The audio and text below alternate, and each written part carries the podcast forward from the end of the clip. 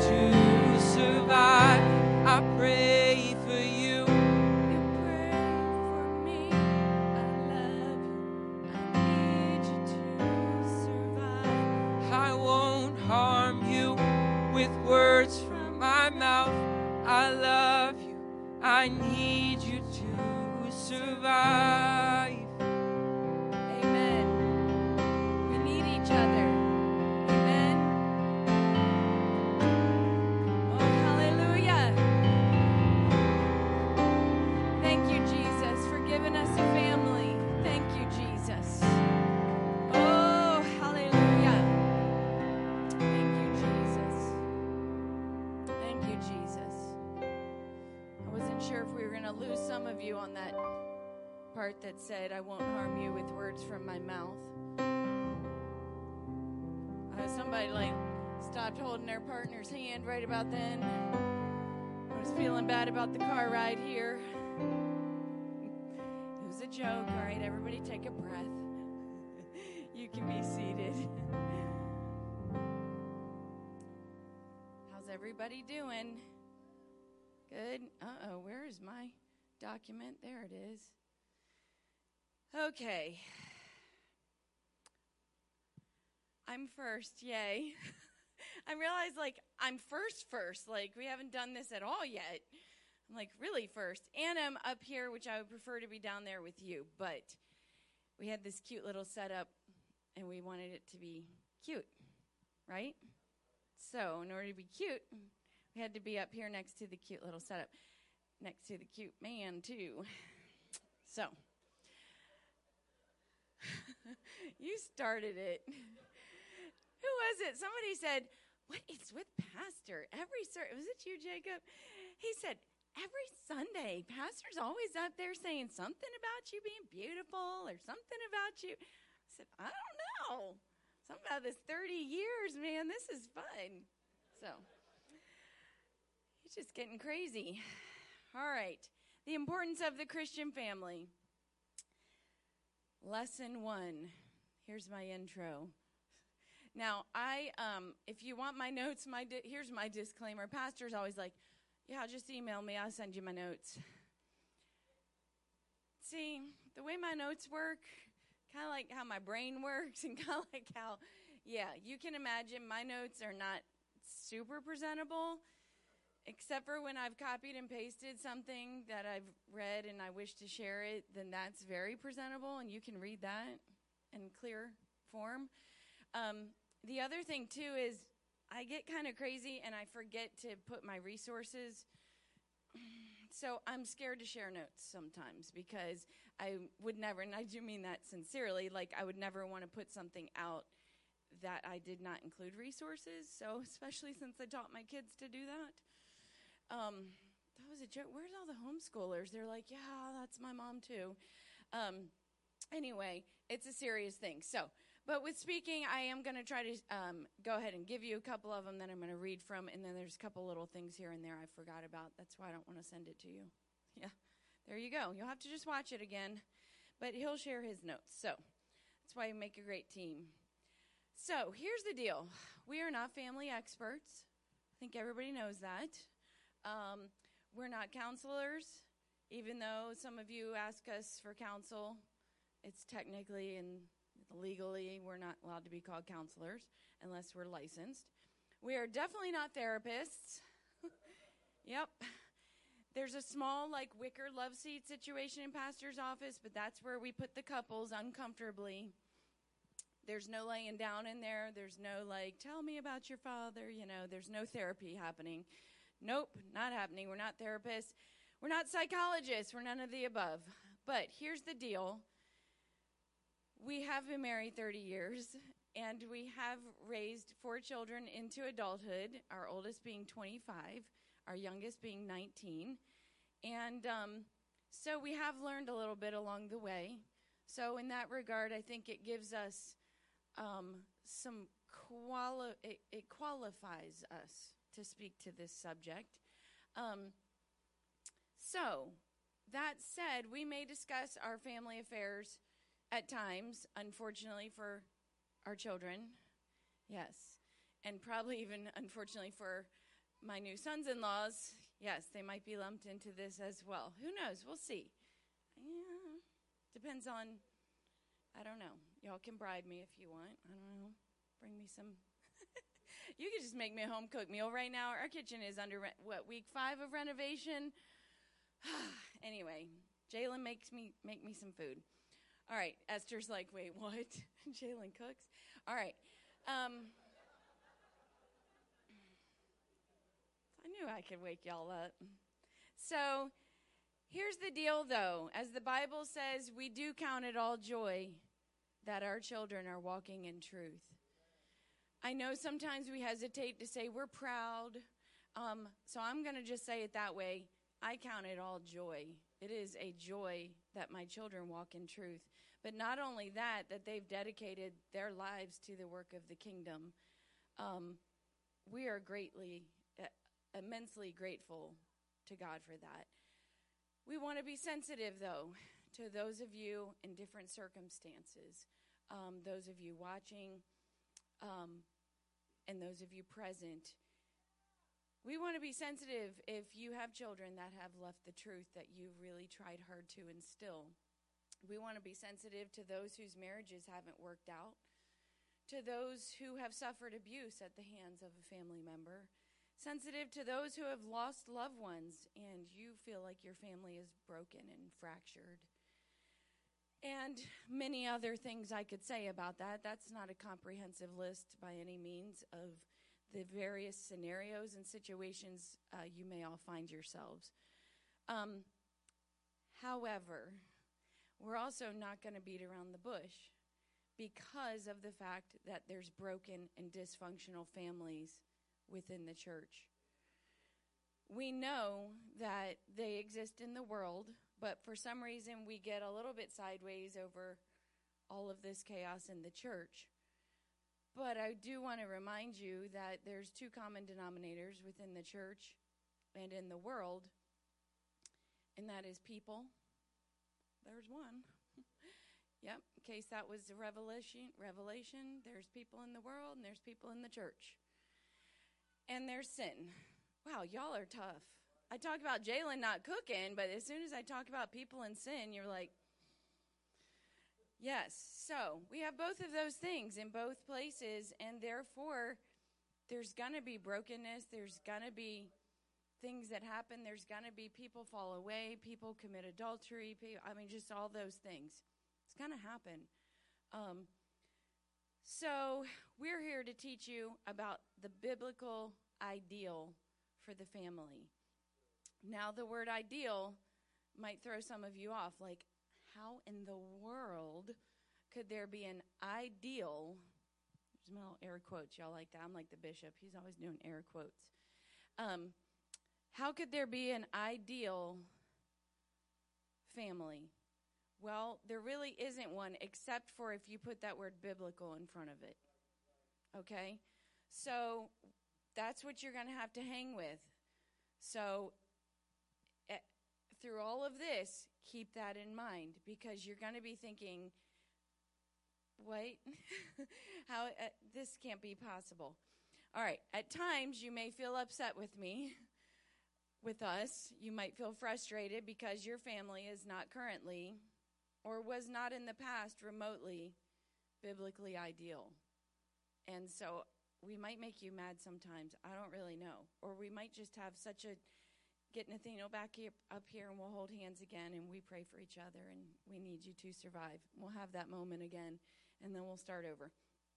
But just understand that there's going to be things throughout this journey that you're going to hear and you might be like, uh, like, I'm not doing that currently, you know.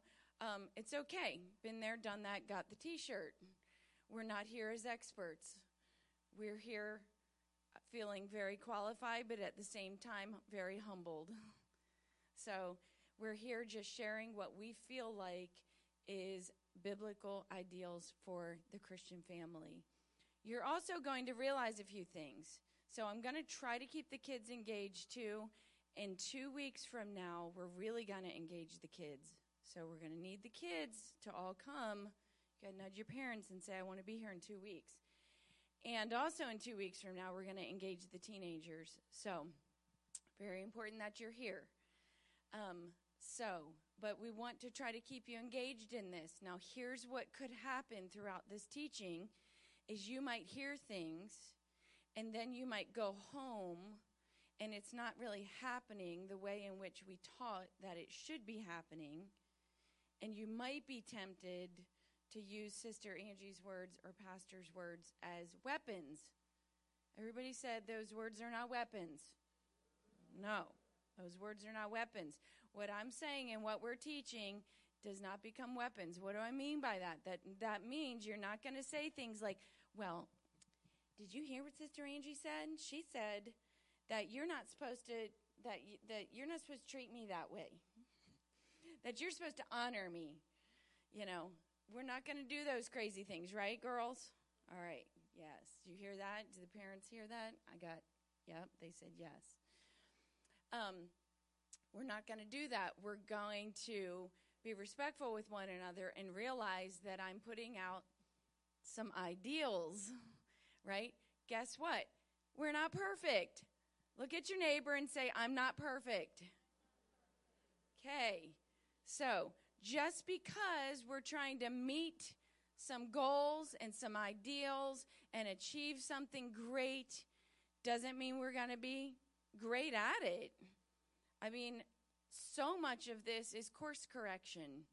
So much of this is you're doing great, but then it gets off, and then you course correct again.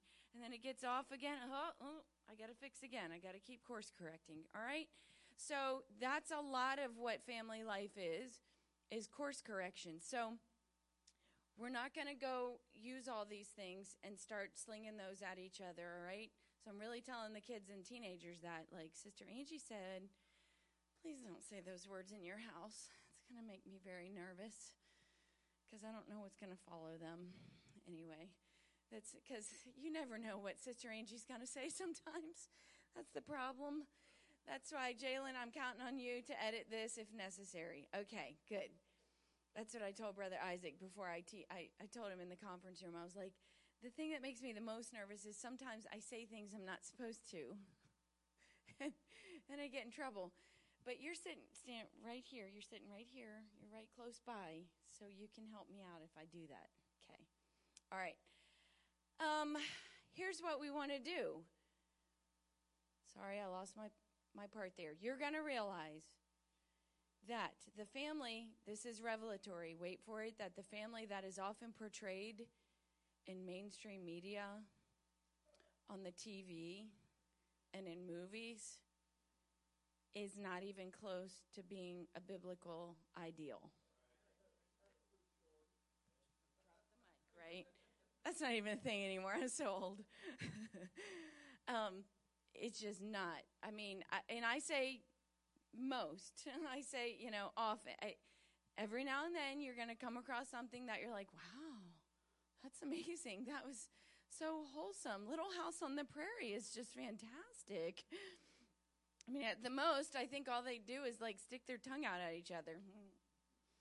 You know, I mean, if that's what we have to do, guys, we're about to go back to watching Little House on the Prairie. I'm just saying, it's getting crazy. Um, so, kids, young people, all of the above, what you're watching, if it's anything from honestly 2015 and on, it's like it's amped up, it's revved up. That idea, biblical ideal of a family, is so crazy. It, it's just there's no there's no words for it. It's crazy. So, the other thing, too, is we are not going to be shying away from telling you what a healthy Christian family could and should look like.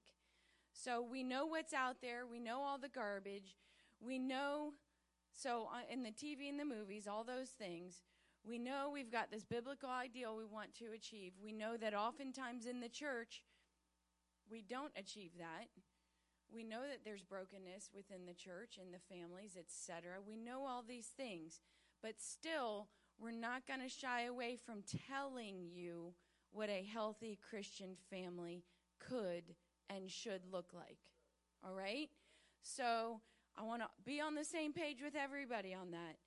We're not going to shy away from these things just because there's something there there's a worse version of it or or like pastor always says the it, just because there's something fake out there doesn't mean we're not going to latch on to what's real or whatever. How do you say that? You say that better than i just said that.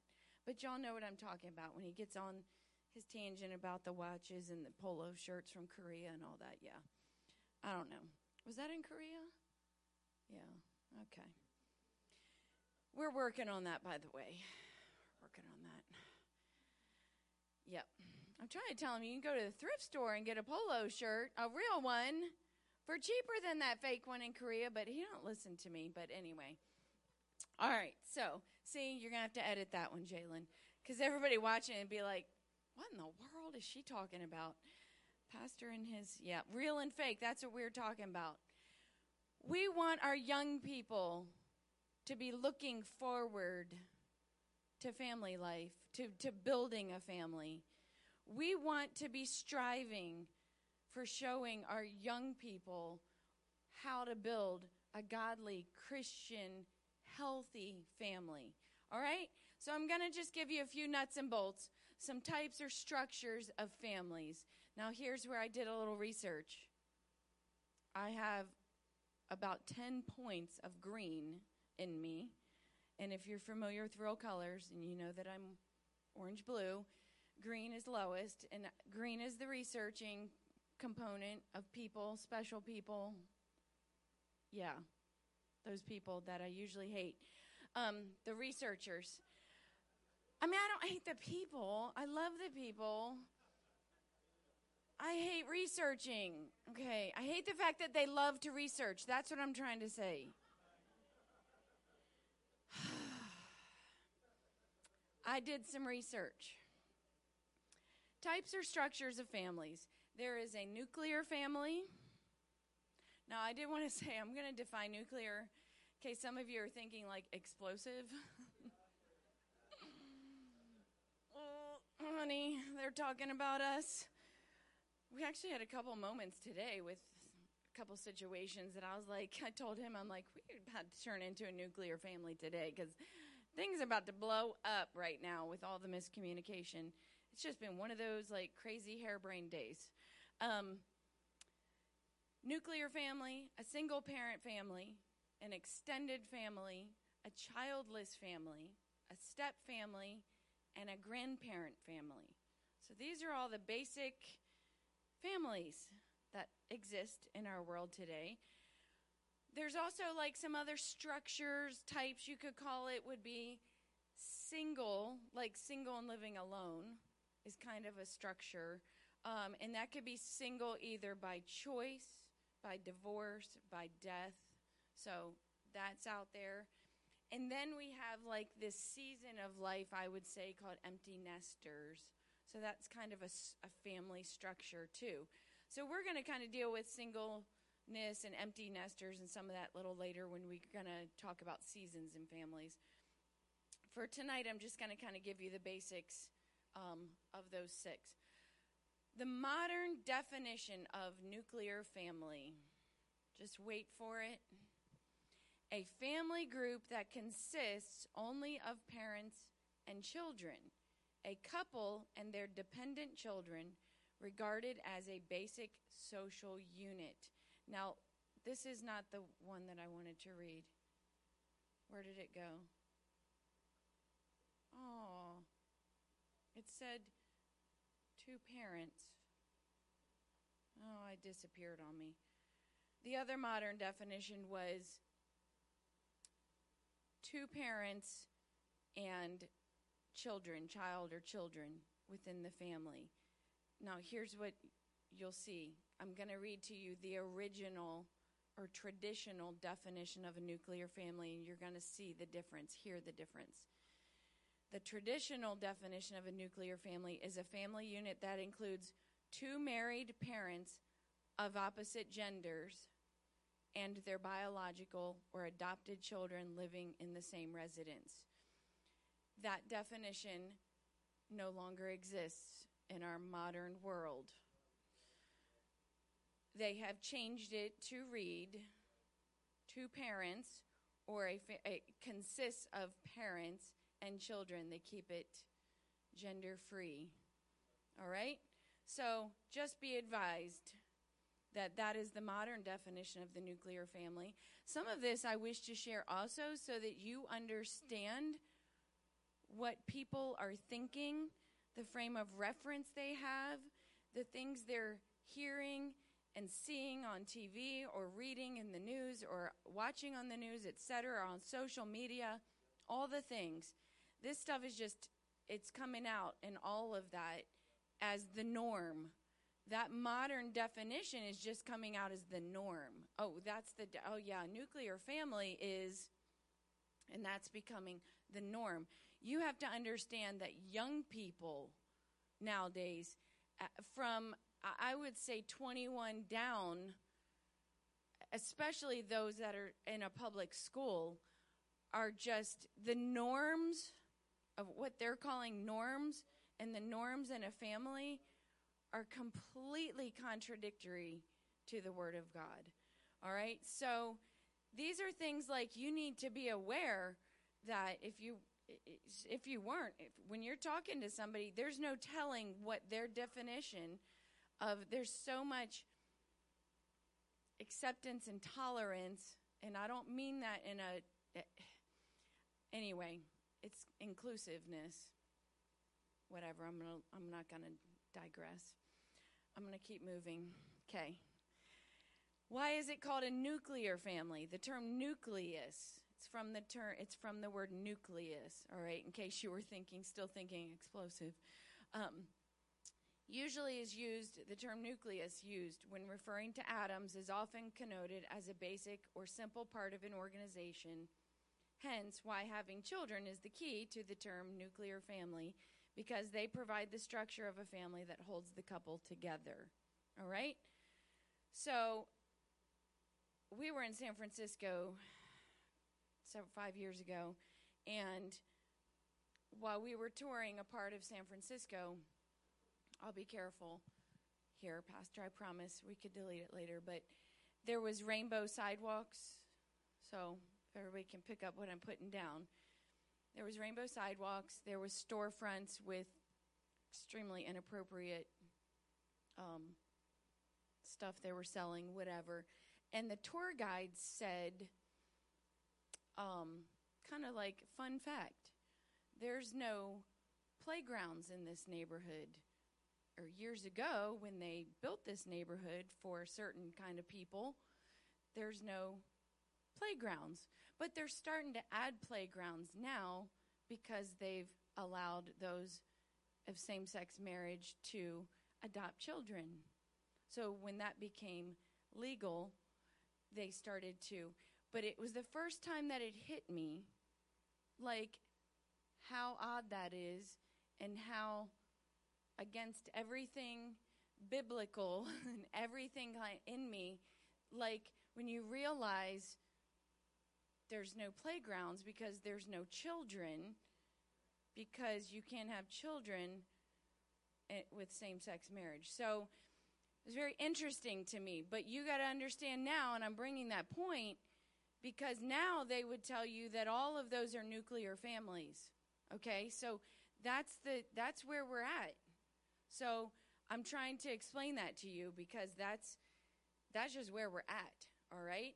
And so yeah, evidently now they're starting to bring in playgrounds into that neighborhood. So it's kind of strange because you don't really think about it that way. We kind of just take I don't know, you take a playground for granted, right? Like I don't you just don't realize.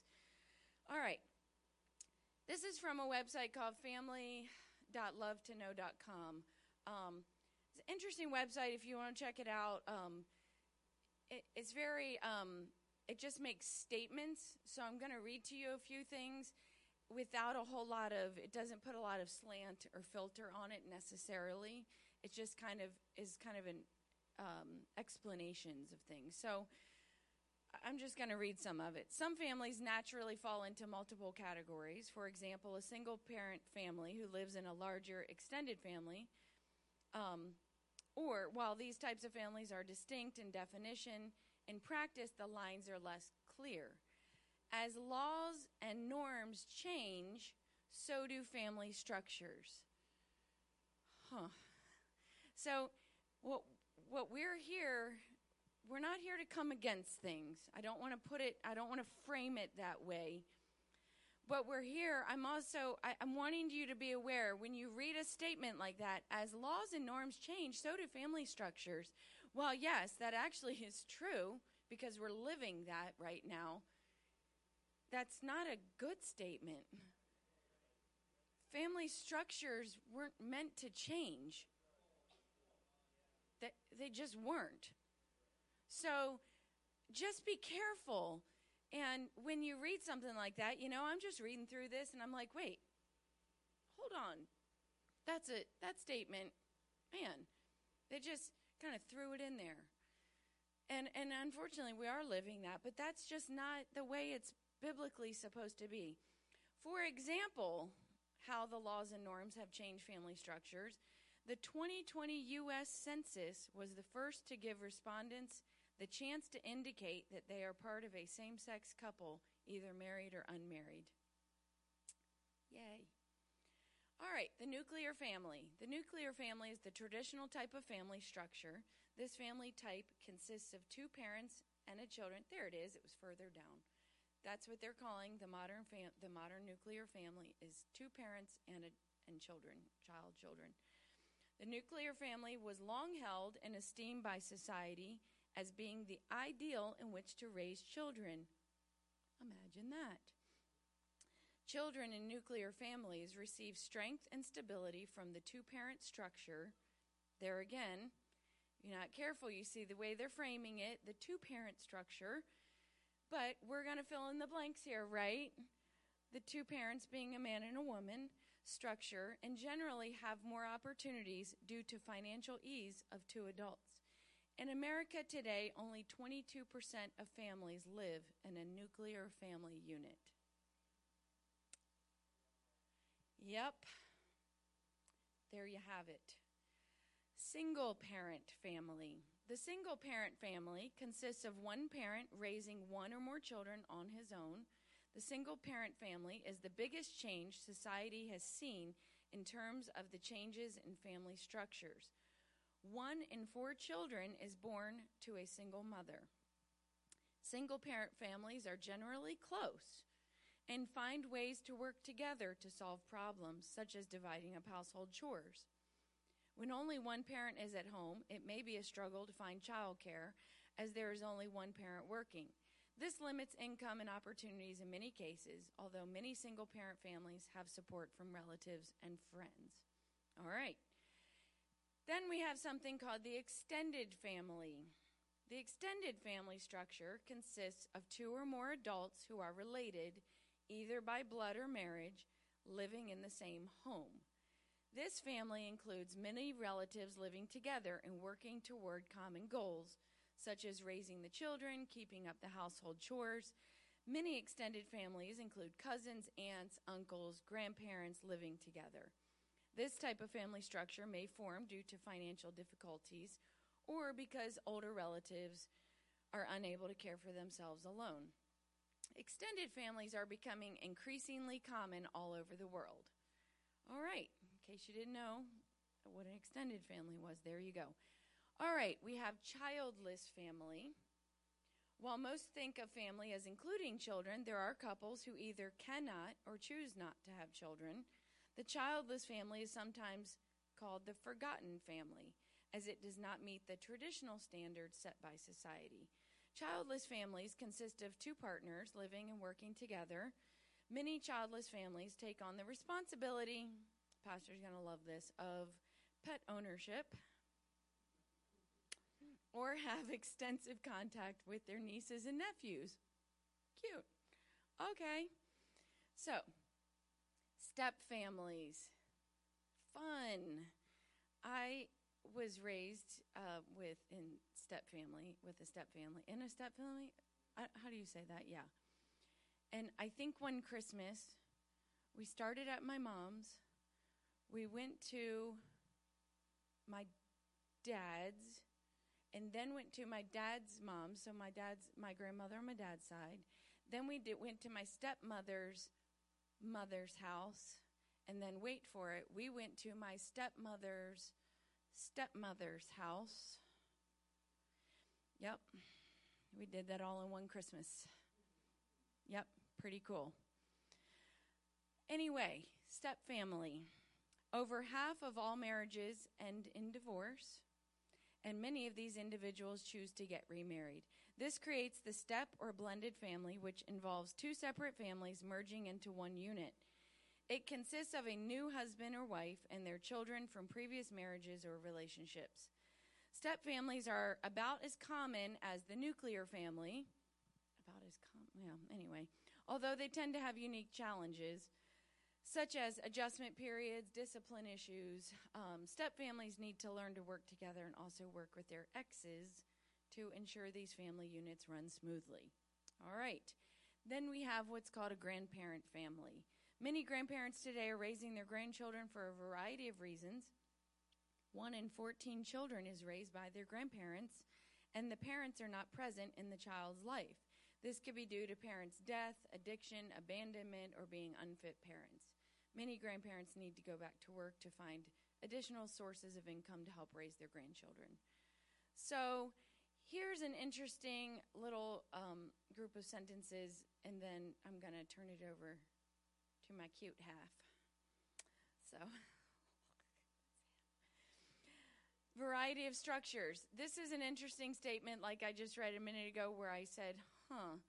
There is no right or wrong answer when it comes to what is the best type of family structure. And even a traditional nuclear family has its pros and cons. While part of that is true, sure, a nuclear family has pros and cons, a step family has pros and cons. I mean, what family type of family doesn't? So, okay. But there is my, my issue with this statement is there is no right or wrong answer when it comes to what is the best type of family structure. I disagree with that statement. I think there's absolutely a right answer. All right? And that's what we're here to share. In case you didn't get the hint, I was, I've been saying that a few times. That's what we're here to talk about is that right answer to the type of family structure. Um, all right. I think I'm turning it over to you, boss. All right.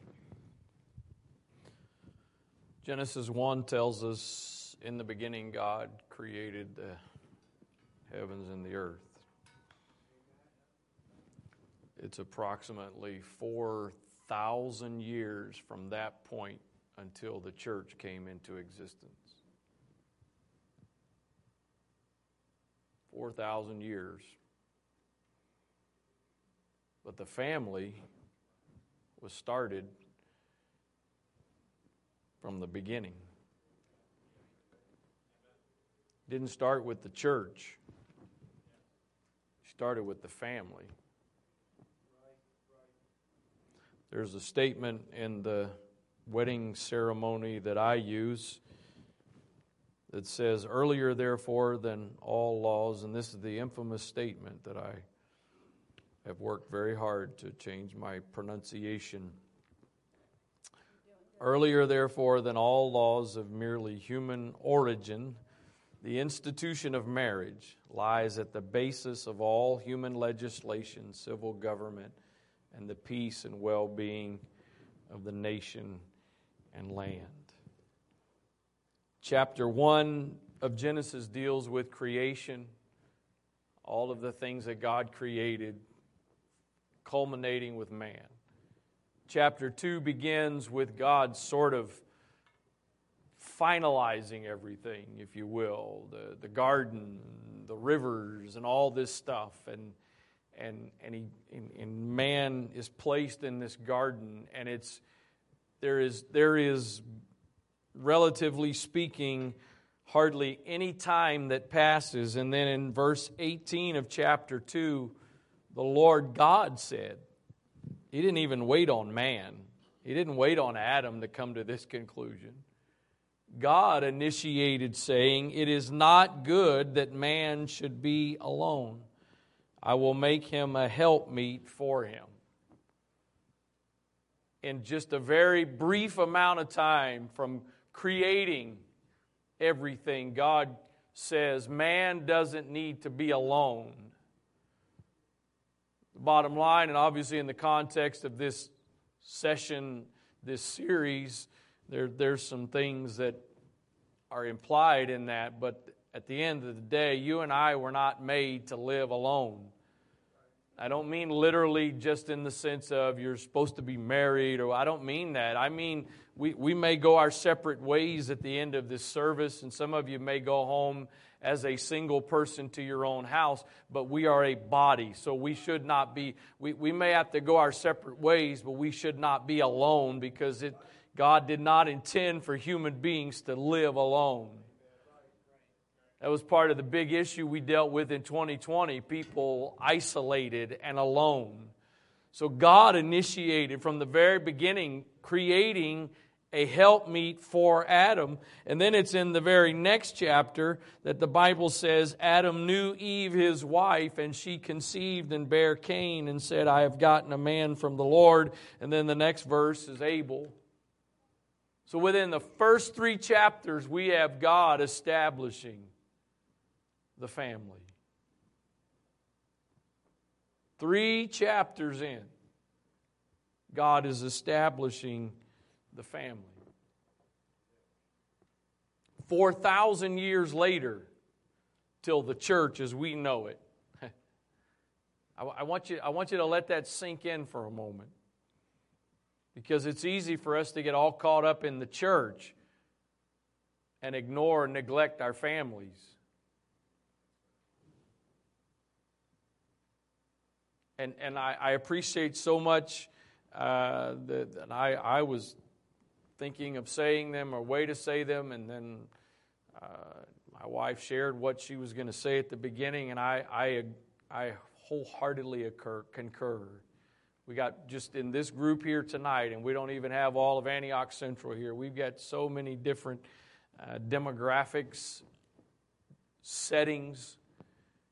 But I, I want to add another thing, and I think she kind of touched on it, but, but also the goal is to plant some seeds in the lives of some people that have yet to start their families. So understand that as well. While we're trying to be mindful of where some of you are, what you've gone through, what you're going through, there's also some here that their future is ahead of them. And by the help and grace of God, when they get to that point, they're going to make up their minds to build their life on the foundation of the principles of the Word of God. And we've got some young people and some kids in here tonight that if Jesus doesn't come before they get married, who knows? I can't believe the changes that have taken, and taken place in just the last several years. Who knows where, the, where things will be by the time they reach the point of getting married. So there's some seeds that are also intended to be planted. I, I think it's interesting. I, I know what a wife is. I know very well what a wife is, but I just thought, let me just look up that word wife in Genesis 3 and verse 18. And, and this is the this is uh, this is the definition of a wife. First of all, it is a woman. A female. A woman opposite of a man. That is the definition. That word has now been broadened to just simply refer to a partner. There is a uh, WNBA basketball star, and I'm not here to get into the politics of whatever. I haven't even followed the story, I've just heard bits about it. But a WNBA star that has been detained, I think, in prison in Russia for being found with drugs, and her wife is appealing to the government to get her wife. I'm sorry, but according to the original word meant in Genesis 3:16, a wife is not just a partner, it is, it is a woman. It is a female. Washington, D.C. cannot change that.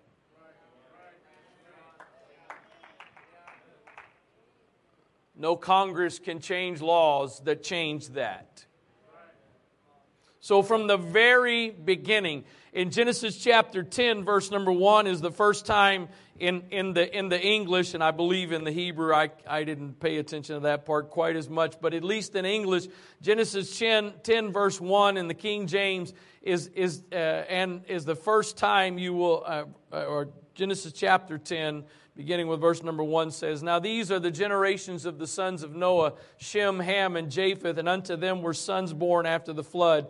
Verse 5 By these were the isles of the Gentiles divided in their lands, everyone after his tongue, after their families in their nations. So the first time the word family is seen, it's in the plural. Families is in Genesis 10. The first time the word family, singular, is found is in Genesis, excuse me, is Leviticus chapter 20 and verse number 5.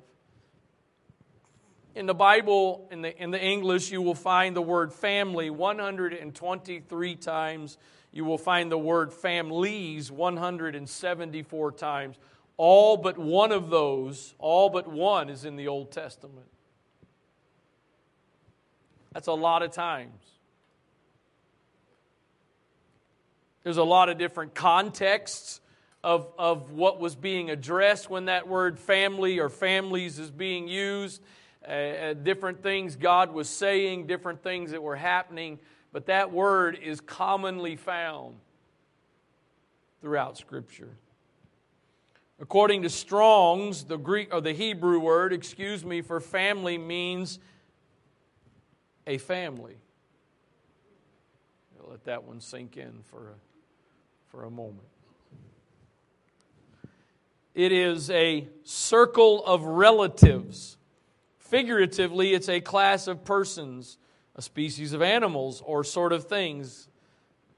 By extension, a tribe or people. It's a circle of relatives. God established the idea. God established the idea of family. It has been said that healthy families are the building blocks of healthy churches. It's actually been said that healthy families are the building blocks of healthy societies. And I want to challenge you in the course of the next couple of weeks. I, I, this is kind of going back to some of the introductory remarks.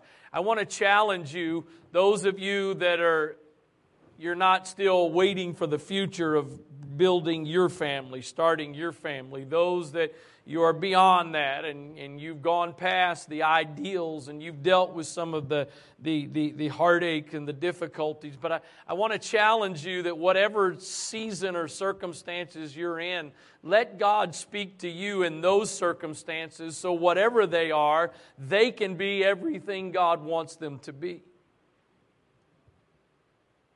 It's interesting because, especially, you see it in the, in, in, in, the first several books of the Bible. God chose for blessings and cursings to flow through.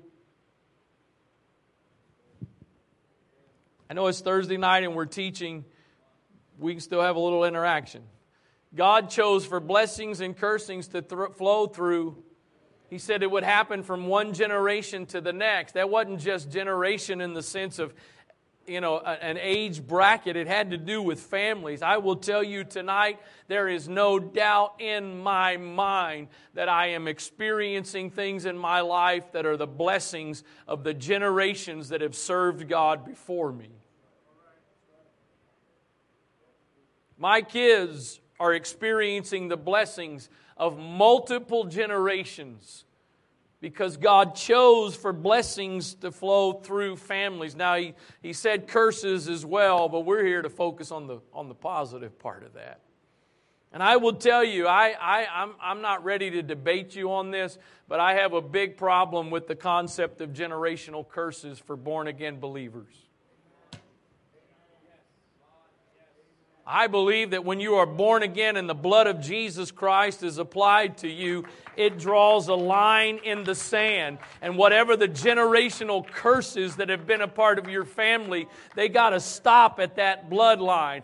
Just like the death angel had to stop at the house of every door that had the blood on the doorpost, I don't think generational curses can be uh, active in the lives of born again children of God. I think I'm in the minority on that, but that's, I think that's the power of the blood. Let me just give you a couple of things here. Exodus 12, 21. Moses called for all the elders of Israel and said unto them, Draw out and take you a lamb. This is, this is the conclusion of all of the, um, all of the, the uh, plagues. This is the tenth one. Moses is giving the instruction for what's supposed to happen now. And he says everybody's supposed to take a lamb according to your families and kill the Passover. Every family, every family was supposed to be actively involved in this process that was going to get them out of Egypt. Genesis 12 and 3, he says, I will bless them that bless thee, and curse him that curseth thee, and in thee shall all families of the earth be blessed. Genesis 50 and 24, and Joseph said unto his brethren, I die, and God will surely visit you, and bring you out of this land unto the land which he sware to Abraham, to Isaac, and Jacob. You say, Pastor, the word family is not in there. No, because it's a family that's named. It went from Abraham, the father, to Isaac, the son, to Jacob, the grandson. That's why I don't believe you and I that have children are living for God just for ourselves. I'm making an investment to be passed on to future generations. And, and, and, and I, I, I'll probably say this again in a moment, but I don't care what family type you've come from, and many of you've come from somewhat of a broken home. But I'm, we, we used to say there's people who came from dysfunctional families. I am here tonight as the pastor of Antioch Central to declare to you that every single family is dysfunctional, mine included. Every family's got a level of dysfunction. I know there are some that are more dysfunctional. But for all of you that sit around thinking, man, I got a dysfunctional family and every no, no. Some may hide, be able to hide their dysfunction better than others, but all of us are dysfunctional. It's the grace and the mercy of God that makes up for our shortcomings. So, whatever your past has been, God is able to give you a future that is not based simply on what your past was. I gotta, I gotta, I gotta teach. I feel like Ephesians three fourteen. In fact, this is the one place where the word family is mentioned in the New Testament. If for this cause I bow my knee unto the Father of our Lord Jesus Christ, of whom the whole family in heaven and earth is named. That's a part of the beauty of the church. Is if you didn't have a good natural family, you are now a part of a family. You are now a part of the family. It's still made up of human beings, so it's still got some issues in it, but it's a family. And it's got the father of all fathers for this family. Acts 2:46, I just want to point this out and they continuing daily with one accord in the temple and breaking bread from house to house did eat their meat with gladness and singleness of heart. You, you all know we call our small groups oikos and the Greek or the, the English word there for house, the Greek word is oikos which means a dwelling more or less extensive, literal or figurative, by implication a family. That's why small groups as part of a congregation are so important because small groups help to make strong churches. The term, the primary term used for us to identify God in prayer. Lord, how do we pray? Teach us to pray. Here's how you pray. Not our Savior, not our Master, not our Redeemer, not our Healer, not our Lord, our Father it was a familial term used as the pattern of, it's everywhere. From Genesis to Revelation, it's everywhere. So, why does the enemy target the family so much? I, my wife said it. If you, if you watch any TV or movies, especially sitcoms, I, I personally don't. I this is I'm just saying it. I'm not judging you. I don't watch them because the majority of the humor in sitcoms is based on sarcasm, be- belittling people.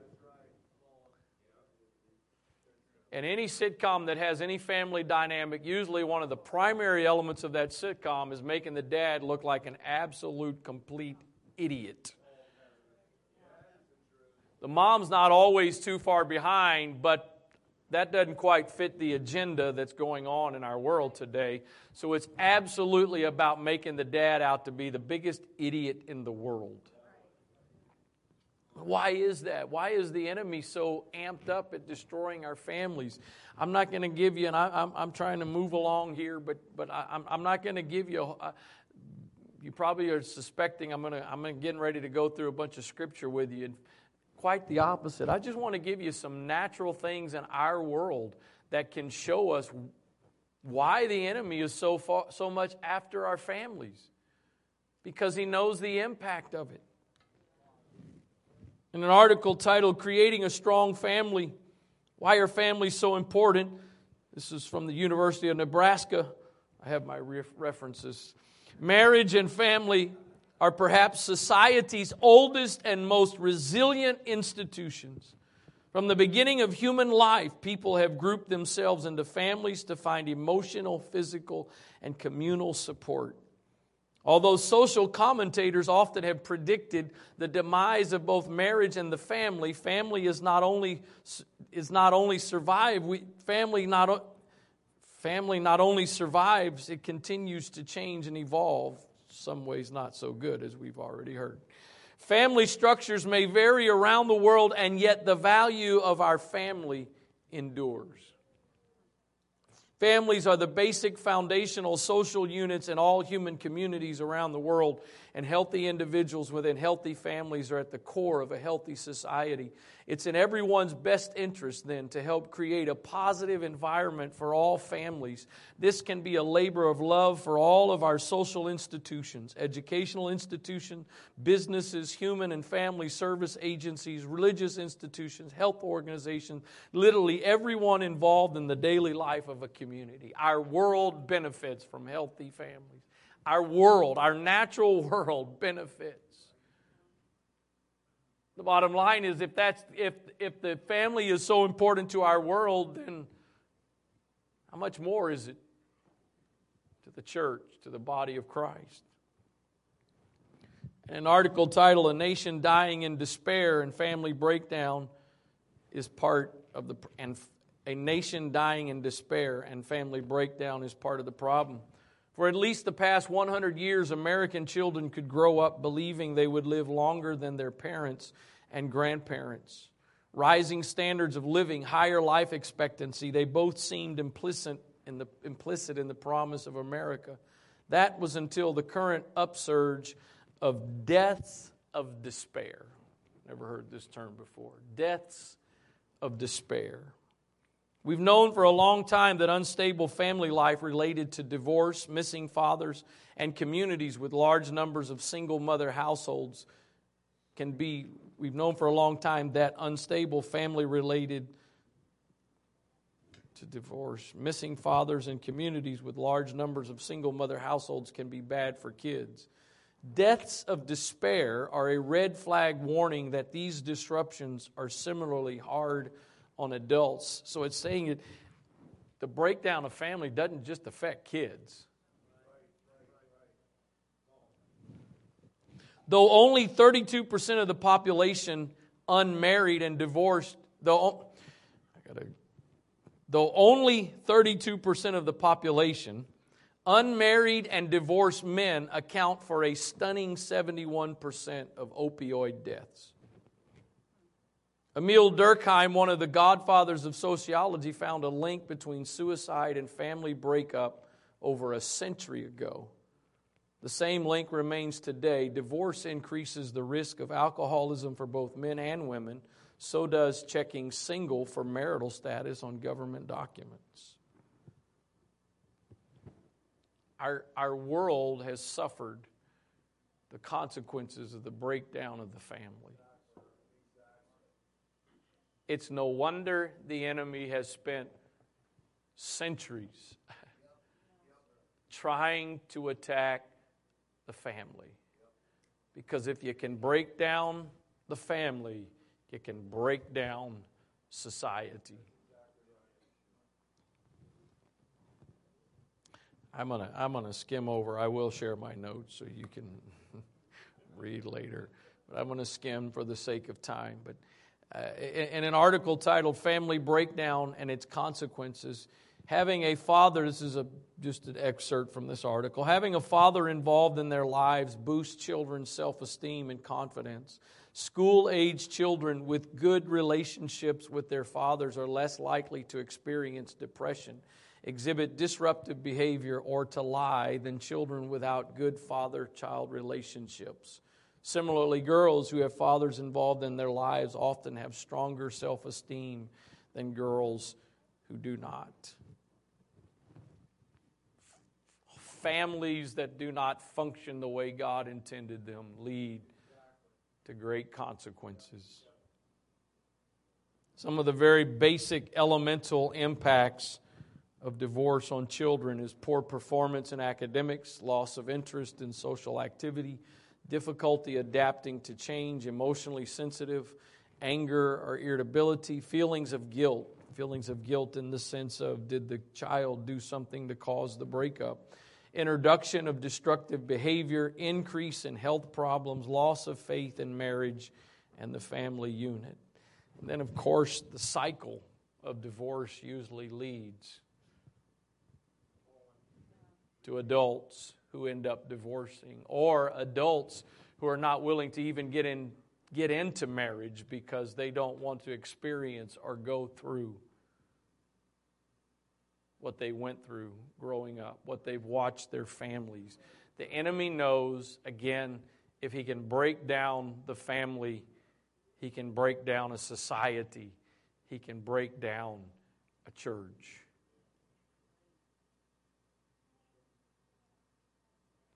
The good news is this evening, as I look across this auditorium, and as has already been noted just right next to me, is the grace of God has the ability to break cycles.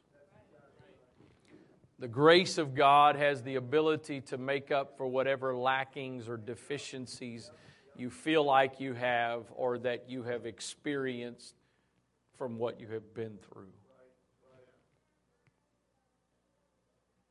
So, while all of that that I just read to just try to get across some of the importance and why the enemy works so hard to attack the family because he knows all of the subsequent consequences that will come from that.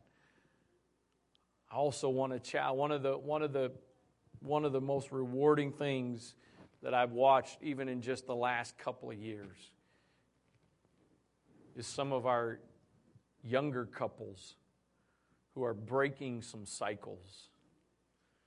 That based on what their upbringing and their experiences were, what the expectations for them should be, they are overcoming them by the grace of God.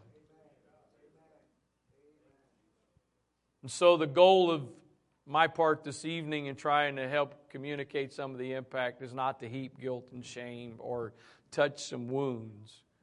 But we've got to understand, folks. This, this series is not just because we don't have anything else to talk about. It's not just because it's a box to check off on a grow card. It's because it is absolutely fundamentally important to the life of the church. It's not an extra, it's not just an add on, it is an absolute necessity. And for the remainder of this, I think you're going to hear even more the significance of it and what it represents. All right. I'm going to call this part for this cause. So, and I'm not going to be very much longer, and then we'll see what Pastor wants to do after I'm finished. Um, a Christian family is one that operates in the pattern of Christ's own self denial and faithful obedience as he laid down his life for us. That's what a Christian family is like. Ephesians 5 and 22 Wives, submit yourselves unto your own husbands as unto the Lord. For the husband is the head of the wife, even as Christ is the head of the church, and he is the Savior of the body. Therefore, as the church is subject unto Christ, so let the wives be to their own husbands in everything. Husbands, love your wives, even as Christ also loved the church and gave himself for it, that he might sanctify and cleanse it with the washing of water by the word that he might present it to himself a glorious church, not having spot or wrinkle or any such thing, but it should be holy and without blemish. So ought men to love their wives. You know, if you're if you're not reading, if you're not if you're not reading this with a spiritual mind, you're probably thinking, what is this strange diversion happening right smack in the middle of this marriage teaching? like what is going on? He goes into this church thing, and then all of a sudden is back to hus- men love their wives. Well, that's what we're going to talk about. It's for this cause. So ought men to love their wives as their own bodies. He that loveth his wife loveth himself.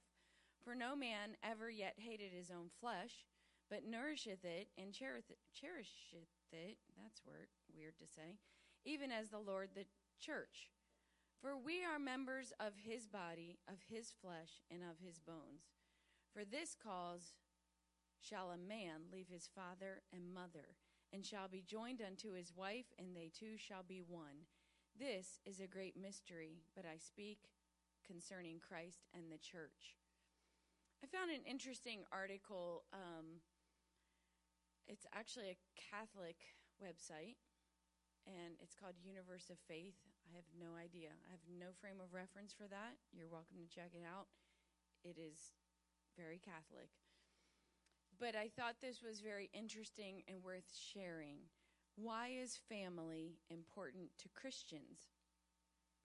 Family is important to Christians because family is about witnessing to the Lord's faithful love for the church and for the whole of humanity. I, I, I might need to reread that. Family is important to Christians because family is about witnessing to the love, the Lord's faithful love for the church and for the whole of humanity. Family is about making present in a concrete and daily manner the reciprocity and beauty of the Lord that characterizes God's life. How interesting. I love the way that was stated. Family is a rich school where we learn to be humane and generous, to be patient and steadfast, to be just and merciful, to be faithful and committed, to be together and to connect.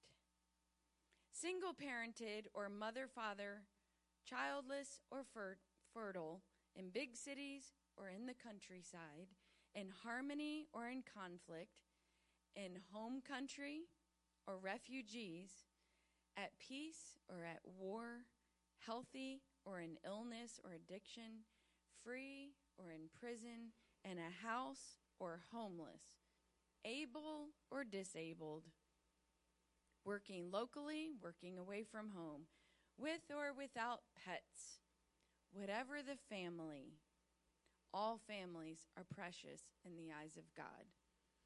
I thought that was very interesting the way all of that was phrased. Now, here's our challenge. And the, I, I'm pretty sure from what I read, this was very recently posted article. The Catholic Church believes the best form of family, both for the couple itself and for the children to grow up in, is a one man, one woman permanent relationship in the sacrament of marriage where each lives for the other and receives the other in a dynamic of reciprocal love. Okay, I like that. Check. I agree. Here's the tricky part. And here, if you're kind of picking up what we're putting down, we're also challenging you to be aware of this culture we're in and challenging you and how to handle it as the church. All right? And this was interesting. It says, I'm still reading from this Catholic article. Other forms of family, including cohabitating or civilly married couples, separated, divorced, and not married, and not remarried, divorced and remarried, single parent families, unions between gay persons, are accompanied gently and respectfully by the church. Okay? New ways of dialogue and pastoral attention are currently being explored in these areas where the church, guided by tenderness and compassion, learns to accompany different persons in different family situations to make all feel included and welcome, even if they feel misunderstood and abandoned in their own family as they seek to follow the Lord. I actually, surprisingly, thought that was all very interesting, and I think where we're striving for as well. The word inclusion obviously means interesting things in this society, but what I want to challenge you to do is we always love sinners. We may not love the sin they're participating in. So it is important as the church to welcome everyone. Everyone.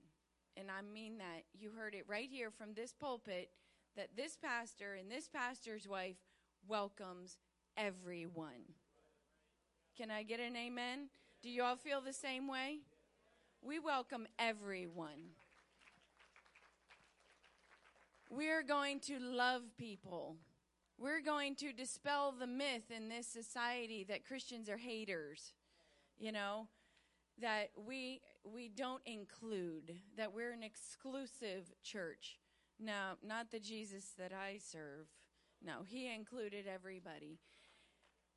However, we also are not a church that is come as you are, stay as you are, and drink your coffee while you're doing that. You know, and sitting on stools and, you know, while we preach in our jeans. And we're also not that church.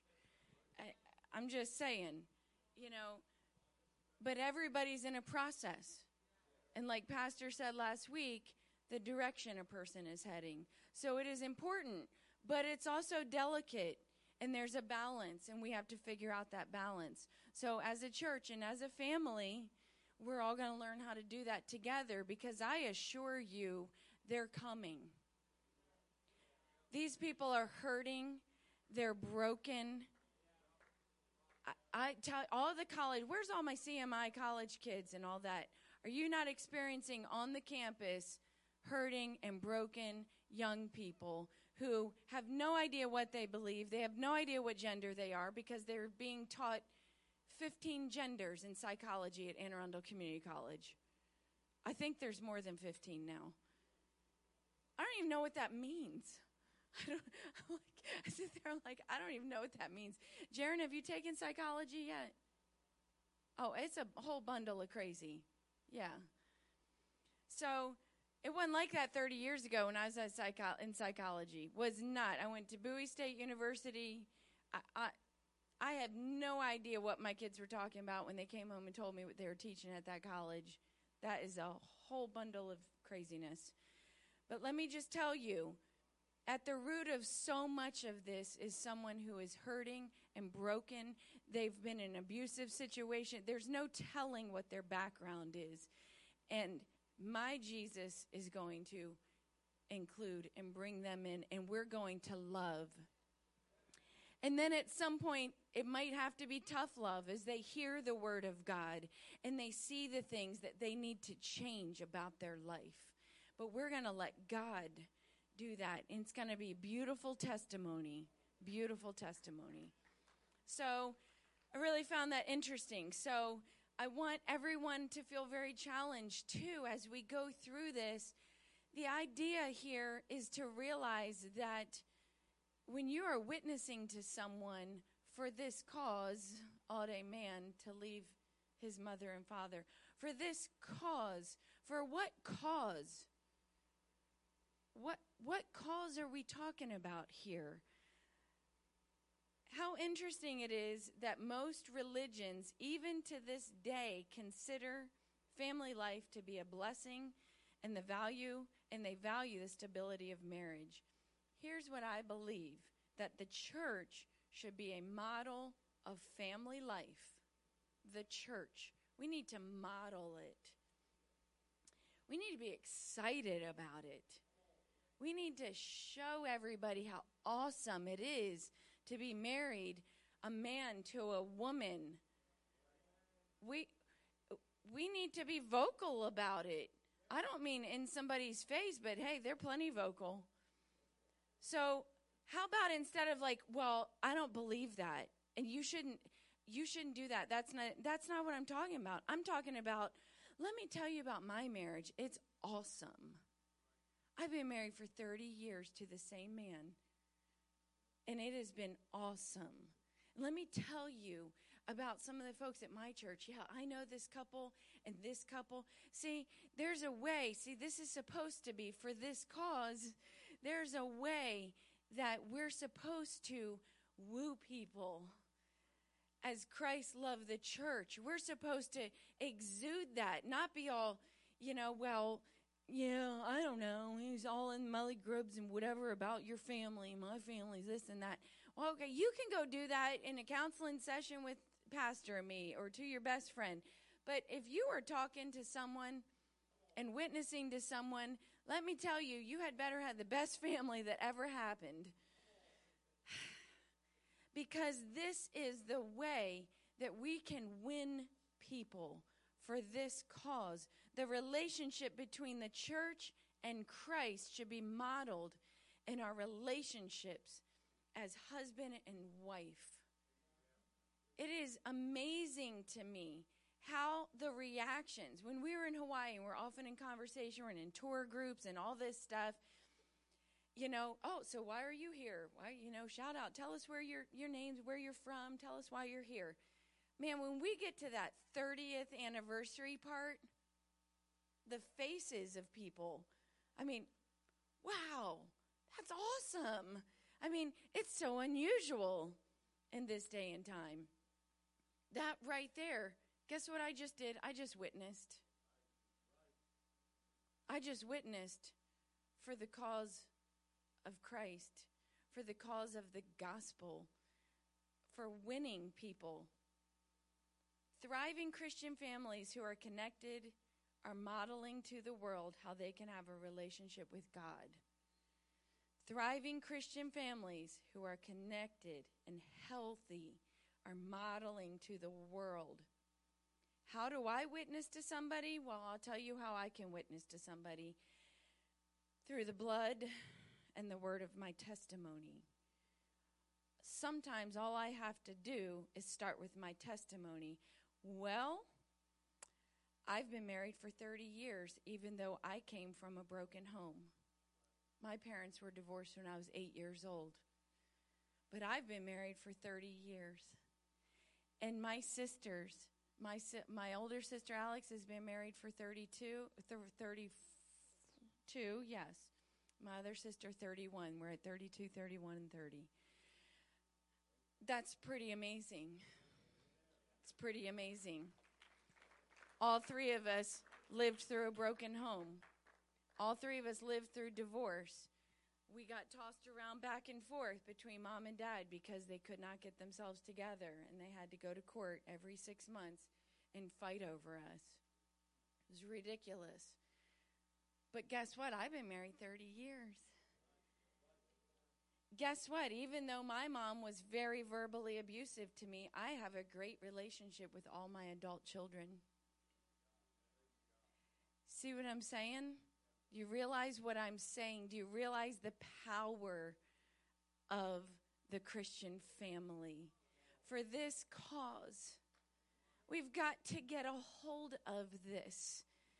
Jesus is counting on the church to, to promote this message, to push this message, to show excitement for this message, to reveal this message, to look at somebody and say, Oh, you don't have to live that way anymore. Guess what? Do you know what I've done to several?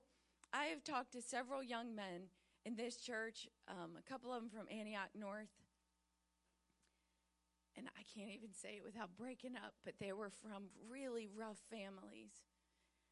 And I've, I've looked at them, and one of them on his wedding day a few weeks ago, I looked at him and I said, You get to be the husband.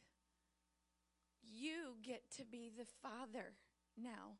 The one that you always wished the husband you wished your mom had had, the dad who left you. You now get to be an amazing husband, the one that you always wished you could have had. Father, husband, y'all get what I'm saying?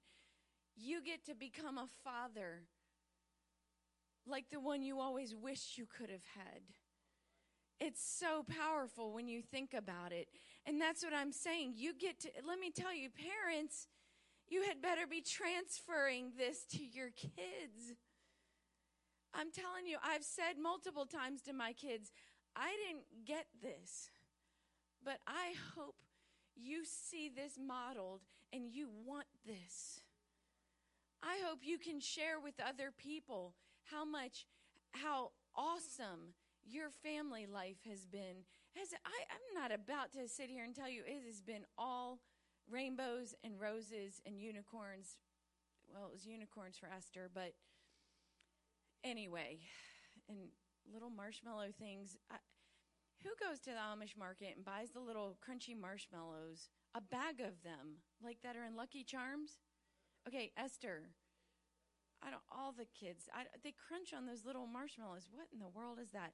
So for Esther, it was all unicorns and rainbows and crunchy marshmallows.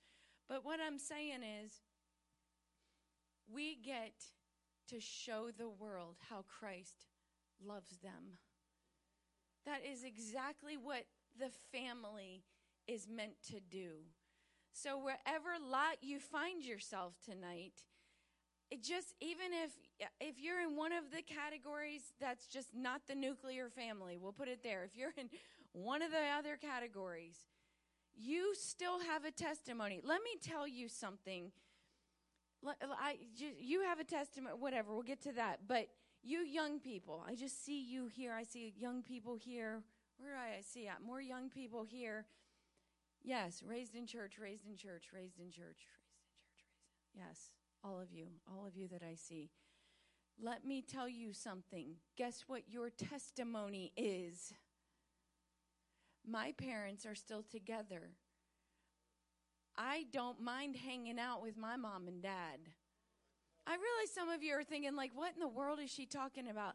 Let me just tell you, especially when you're in public school, let me, t- I know for facts you guys probably listen to garbage. Declan, I know you heard garbage in that school. Par- these kids talking about their parents, their cruddy home life, all that stuff. You probably at times felt like, I don't know what I'm supposed to say. I have this like clean cut life. My mom and dad been together forever. See what I'm saying? The devil's the one telling you that mess. That is your testimony. That is powerful. That is the power in the family unit.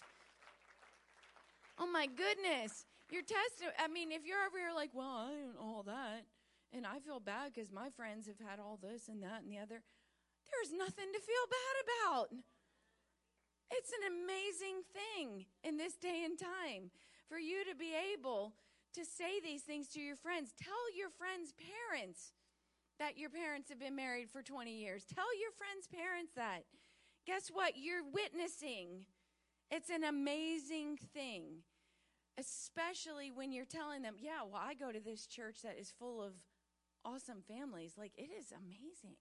Like, man, we get together and, like, it's like we're like this big giant family, but then there's like all these little families with small groups, but then there's like actual families that are like amazing. I mean, do you realize what you can say? The devil is the one who tries to tell you that all that's like, well, I don't have anything to say to people. Yes, you do. It's so powerful. It's so powerful. For this cause, if we can just remember that, that's why the devil is trying to stop it.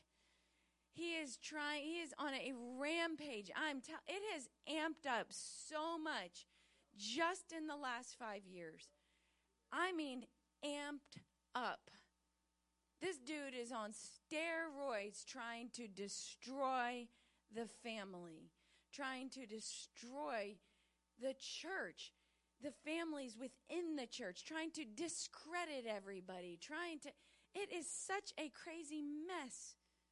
But for this cause, we're going to keep doing this, guys.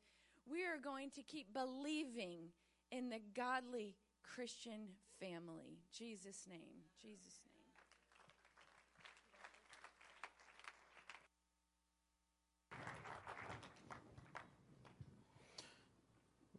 Bible says they overcame him by the blood of the Lamb and by the word of their testimony. And every person as we've touched on. Obviously, there's some areas that are kind of the focus, but there's there's some stories, there's some people even just sitting here tonight, others that aren't here tonight that are a part of us that raised by a single parent that have become some amazing, awesome people because God was in that family, those lives. God can. Whether or not He does is up to us. God can change everything. Everything. Everything. One of the most powerful statements I feel like I've ever heard in my life. I actually, I think I read it in one of my textbooks for a finance class at University of Maryland. And the statement was this Your future is not merely an extension of your past. Your future does not just have to be a repeat of what your past was. God is able. I want you to stand. Would you just uh, reach over somebody close by? Doesn't matter if it's family or just a friend, brother, sister. Join a hand, put a arm around a shoulder. I want us to close this evening by praying for every family that's a part of this congregation. And as, as my wife has touched on, whatever that, whatever the dynamic or makeup of that family or your family, that God would work on your behalf, strengthen you. If there's healing that needs to take place in your home with relationships and the dynamics, that He'll do that. Father, in your name tonight, Lord, we join together. I pray for every family that's here this evening, every family that will watch this at some point in the future. I pray, God, that your grace and your strength would work in every life. God, that we would experience what you intended, Lord, and whatever hurts and pains and disappointments we've been through in our lives, that there would be hope for our future, hope of what you can make each one of us to become. Lord, those of us that may have been raised with parents that were not the greatest of parents, that we can have the hope to become moms and dads according to your word. Those, those that were raised with parents that divorced, that didn't have a, rela- a good relationship, that we can, we can have hope and faith for a future with our marriage. God, you're able, your grace is sufficient, your blood covers. We trust in you. I pray tonight, God, for your covering. I plead the blood tonight over every home, every family. Lord, the enemy is doing everything he can to tear down, to tear apart, to destroy. I pray tonight, God, that you would protect, that you would guard, that you would keep. I pray that there would be healing of relationships, healing between husbands and wives moms and kids, dads and kids, brothers and sisters, aunts and uncles, cousins. Let there be healing that would flow, Lord, in the name of Jesus, by the power of your Spirit. God, I also pray for this body as the family that we are in you, God. God, I thank you for the atmosphere that you have been creating and building, but I I pray, God, that we as a congregation would never stop growing to becoming more and more of a family. I, I pray, God, that those that come and visit and become a part of us would, would recognize that dynamic, Lord, in the name of Jesus Christ. By the power of your Spirit, God, in Jesus' name. In Jesus' name. In Jesus' name. Thank you, Jesus. Thank you, Jesus. Praise God. Praise God. Amen.